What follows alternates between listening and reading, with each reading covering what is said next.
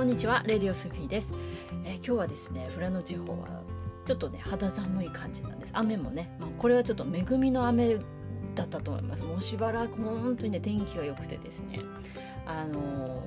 ー、実を言うとですね、えっとまあ、10日間ぐらいですね、えー、富士山の麓からですねあのお客様が来てくれてまして、まあ、生徒さんなんですけども、まあ、ピースガーデンの作業を一緒一緒にやりながら、えーまあ、ちょっとね北海道初めてということで、えー、プチ観光みたいなねそういう時間も取りつつっていう感じでですね。まあ本当に有意義な時間でした、えー、Y さんありがとうございました。お疲れ様でした。えっ、ー、とですね今日はちょっと涼しい。昨日一昨日かな？富良野地方多分全国一っていう感じで31度。5月の末で31度か。来てますねこれね。あの北海道そうですね。10年ぐらい前ぐらいかな。なんかね6月の末にそんな31度2度とかっていうことが続くっていう日が急に来たっていう日覚えてるんですよね。ちょうどねそう2000何年なんだろう。12年とかなのかな。まあ私が中富良野町に移住した後ですよね。そうです一番最初のお店の時だからあの現代歴のねあの土井先生を2年か3年連続であの北海道にお招きしてそして全道のあの現代歴実践者さんたちが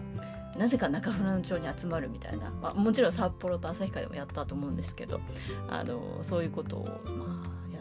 してた時期がありましたね。その時にですねもう異様な暑さに見舞われたんです。よ6月の末にですね、えー、だからすごく覚えてるんですね。でそれ以来かなと思うんだけども6月末ぐらいにそう30何度っていう、まあ、北海道にしてはちょっとありえないような異様な暑さ全国一暑いみたいな感じになることが増えていったんですが今年はもう5月の末に来たかという感じで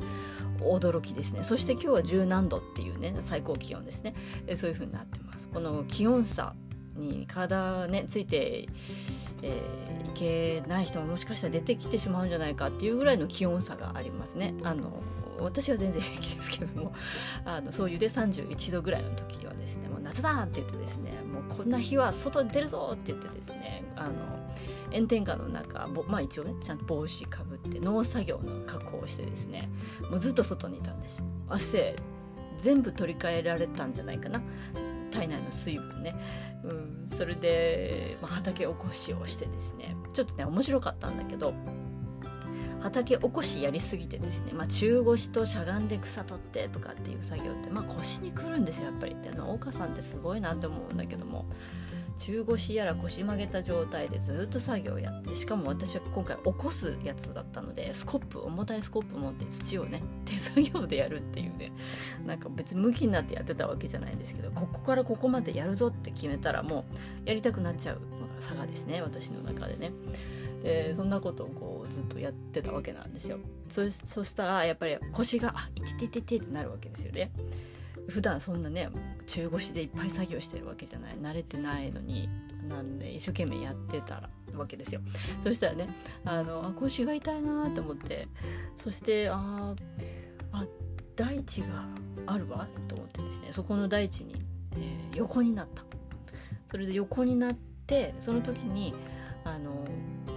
大地と一体化するっていうエネルギーの使い方。もちろん脱力リラックス。まあ丹田のからの意識は抜けない抜かないようにしますけれども全身の力をリラックスする。ヨガでいうときっと屍のポーズとかそういう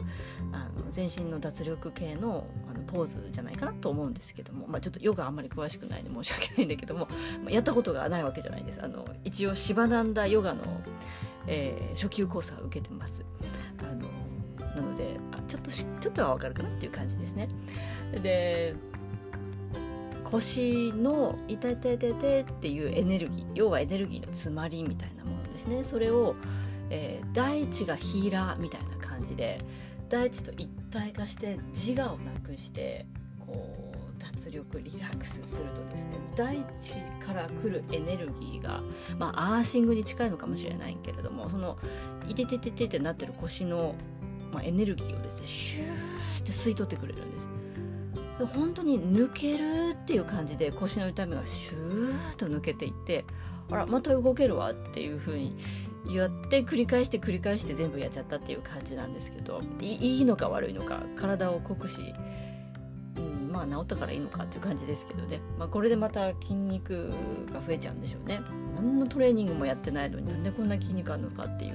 風になるんです田舎に生活してると。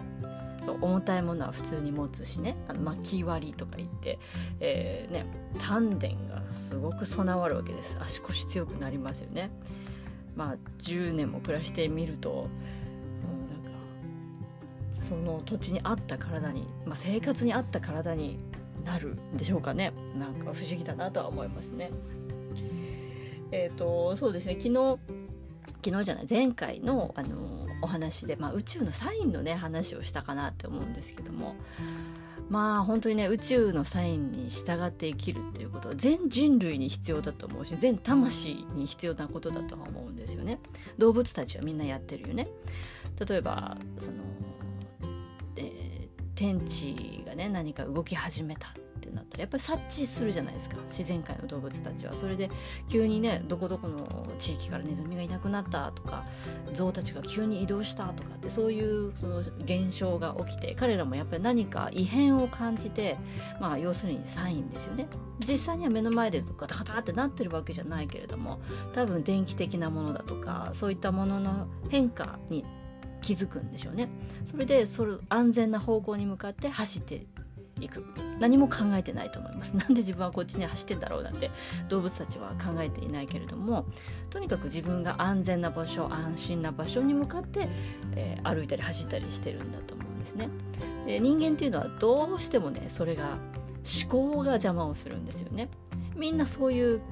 危機管理能力というかね察知能力ってみんな持ってるんだけども、えー、左脳がこうね邪魔をしてくるというかそんなはずはない。普通はこうだとかね。こうするべきだ。こうねばならぬ。とかね。そういう思考みんなの頭の中にあるんじゃないかなと思うんだけども、まあ、そういういらぬ思考。思考が全部悪いわけじゃなくて良い思考ももちろんあるんですよ。どうやったら良くなるんだろうか。とか、えー、そういういい方向に行く思考は必要なんだけれども悪いことに関して自分の目の前に起きてることに関してまあ大体嫌なことが多いんじゃないかなと思うけどもそれに対して悶々と考える。何の改善策も見つけ出せないような思考っていうのは、まあ、悪い思考、まあ、不必要な思考になってきます。自分の魂の道を阻害するような思考ですね。そういうふうになっていってしまいます。それが邪魔をしてくるんですよね。だから、まあ、私がその昔ねなんで実家帰んなきゃいけないんだろうってこれ思考です。おかしいな。こんなにこうやってきたはずなのになんでそんなことしなければいけないんだろう。思考であり自我です。その当時の自分はねまだ宇宙と響き合うっていうのを完全にできてなかったので、えー、今はその経験をね経てこれほど心の声魂の声または周りの状況とか周りの人が言ってくれたりするそのねプリントでもいいんですよね。でそういったもののサインっていうのをとっても大事にしながら生きているので、えー、間違うとか思考を入れ込んでいやそうすべきじゃないとかねそういうふうなあの行動にはいかないんです。行こうとすると具合が悪くなったりですねなんかうまくいかなかったりやっぱりするんですよ。自我で進もうとすると。おかしいなって思いますね。でそういう風に自分が合ってくると、まあ、宇宙の声とかサインっていうのもあんまり聞こえなくなってきます。なぜなら合ってるからです。自分の自身の生き方が自分のじ、ね、道に合っていればサインを送る必要がないんです。正しい道を歩いてるから。ずれた時に聞こえる声言ってもらう会話とか、まあ、言葉とかね。まあチラシとかね。そういう風になってくるわけです。自動操縦なんかねエレベーターみたいな感じで自分の人生乗っかっちゃった人にはサインっていうのは出てこないです。必要がないからですね、うん、そういう感じです。で乗っかっちゃった人っていうのは今度は誰かに指針を与えるような立場に立たされます。相談者が増えてきてみたりとか目の前の人たちがずれてるのが見えてくるんです。あららららって思う。でまあ私なんかもおせっかいだからねついついあなたそっちの道はあなたの魂の道じゃないですよっていうのが見えてしまうのでつい口にしてしまうこともある。でもやっぱりみんな煙たいですよね。私がそのね宇宙の頭の中で鳴った声にすら煙たいと思ったんですから人から言われることってやっぱり煙たいって思うでしょうね。だからまあ理解されないことの方が多いです。口をつぐむ見て見ぬふりをするっていうことも、まあ、私の学びなのかなとは思うんですね。何て言うのかな。何でもこうお膳立てしてあげてもしょうがないのかなって思うこともやっぱりありますよね。その学びっていうもの経験とか、まあ、いわゆる失敗みたいなこと痛い思いをしないと気づかない人っていうのもいるしあの病気にしてもそうでしょうし現象にしてもそうですけれども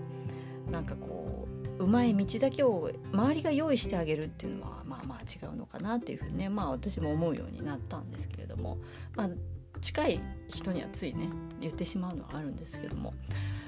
まあそういうことをね一生懸命こう周りを見ながらですね自分の道を模索している人もたくさんいるんじゃないかなとは思いますね。えー、そういう道をあの自分の道としてね進むっていうことはとても大事なことかなと思います。まさにもう本当に今転換期もギリギリのところですからあのもう本当にどにどっちにするか自分の道要は魂の道に行くのかがよく願望の道に行くかっていうのは、まあ、列車はね分かれてどんどん離れていってしまってるけれどもさらにさらにその本当に突き詰めて本来の道っていうものにねみんなが歩いていくといいんじゃないのかなとは思います。自分の望んだ通りに生きるっていうことをそんなことしていいんだろうかってね思う人もいるかもしれないんだけども自分が望み通り生きてると自分幸せじゃないですか。そうするとその幸せな波動は自分とつながっている近しい存在家族だとか、えー、まあ、友達仲間そういった人たちの幸せに必ずつながっていきます。こういうの想像してみてください。例えばまあ、グループとか、まあ、会議があったりしてねその部屋の中にすっごい悩んで悶々してたりとかイライラしてる人が一人でもいるとそのイライラモヤモヤドヨンとした空気気なんですけどもそれってみんなに伝わって場の雰囲気その人たちの雰囲気を壊すそういう場面に遭遇したことってみんなどこかであるんじゃないかなって思うんですけどそういう感じなんですよ。でもその人がもしめちゃくちゃ幸せでピッカピカだったら座っているその人本当に座ってるだけなのになんか招き猫みたいにねそのいるだけで福の神みたいな人って実際いるんですよね。なんかこう何をしてくれたっていうわけでもない、えー、なのなのに波動は完全に周りに自然と伝わっていく。そのねネガティブなものが伝わっていくのと全く一緒です。ネガティブなものっていうのはなんとなくその感じやすいものなんですよ。重たいから波動がね。だからそれはすごくみんな分かりやすいんだけども。その人が一人いるだけで幸せでいるだけでなんとなくみんなが幸せっていうのがこれがまたね人間って本当ね気づきにくかったりもしますね。なんかいえ自分のもんだぜみたいな感じになる人は結構多いです。まあそんなことをね気にしててもしょうがないんだけども。まあ感謝をね忘れないようにしましょうっていうのもそういうこと大事なことでもありますよね。まあ本当に座ってても直接手を出して助けなくても座ってるだけで波動で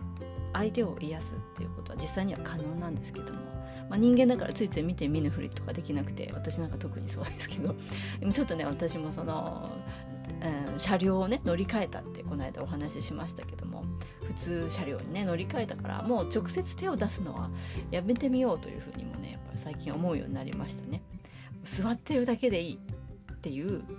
えー、何かしなければなんか罪悪感っていうのをさなんかみんな持ってませんか？私なんか世代的にもそういうのありますよね。なんかしてないとサボってるんじゃないかみたいな。でそういうのからもちょっと逃れた方がいいなっていうのも感じますよね。もう本当に座ってるだけで波動を良くする。って求められたことはもちろんやるけれどもっていうのをねちょっと次の目標にねしようかなって思ってるんです。ね、人に親切にっていう、えー、ね、歴の5回の5個目のね言葉がありますけれども一番難しいんじゃないかなって今の私は思ったりしてます。おせっかいなところがありますので自分はね。やりすぎるとやっぱりダメなんだなっていうのをよくよく分かるようにもなってきたのでいい加減いい加減じゃないですよ。いい加減。あいい加減から来てるんですけどね。良い加減から来てるんですあの言葉はね。だけどいい加減って変な言葉にね言い換えられちゃってますけど言葉の意味が変わっちゃってるけれども良い加減なの要はさじ加減というかね。そういう、えー、人間をね、まあ、目指したいなって最近ちょっと思ったりもしますね。うん、なんか取り留めもない話になりましたけども。まあ本当に宇宙の導きサインっていうのをね大事にしていきたいなと思いますね。もうすぐねまた新月がやってきますね。新しく人生をこう何かを始めるっていうにはいいタイミングだと思います、えー、また自分のエネルギーをしっかりと宇宙に合わせて、えー、やっていきましょう。それではまた。